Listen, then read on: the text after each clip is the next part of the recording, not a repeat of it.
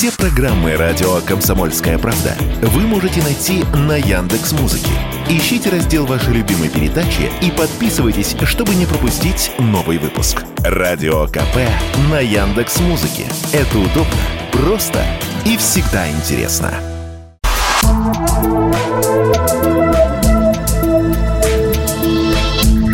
Просто космос.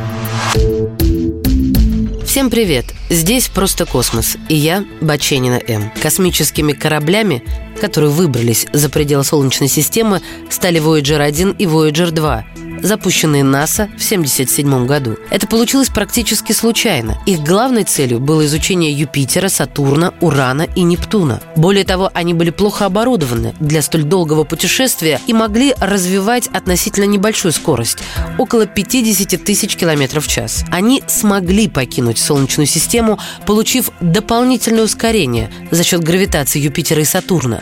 Ученые до конца не были уверены, получится ли это, но корабли уже не вернутся назад и будут вечно странствовать по Млечному пути. Обе станции направились по разным маршрутам, и это позволило им войти в историю.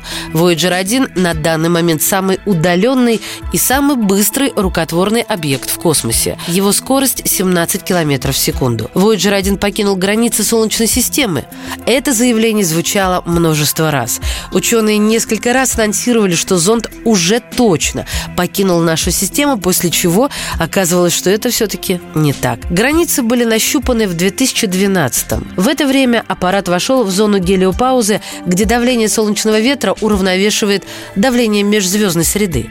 Сама гелиосфера – это область околосолнечного пространства, где солнечный ветер все еще преобладает над галактическим ветром, потоком частиц межзвездной среды. В 2013-м несколько раз сообщалось, что Voyager 1 вышел за границы влияния Солнца, и в сентябре того же года поступило подтверждение.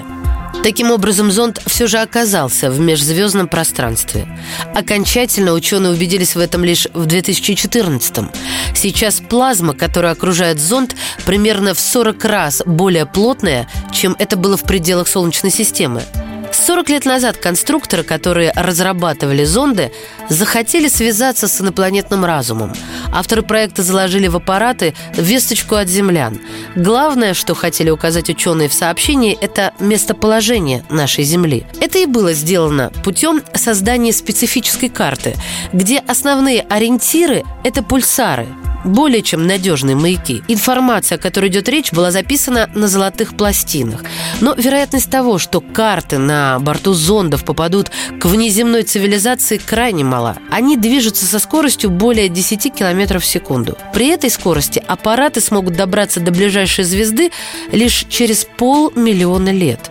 Затем еще полмиллиона понадобится для того, чтобы прибыть к другой звезде. И понятно, что они не направлены к конкретному светилу. Они просто летят туда, куда их направили.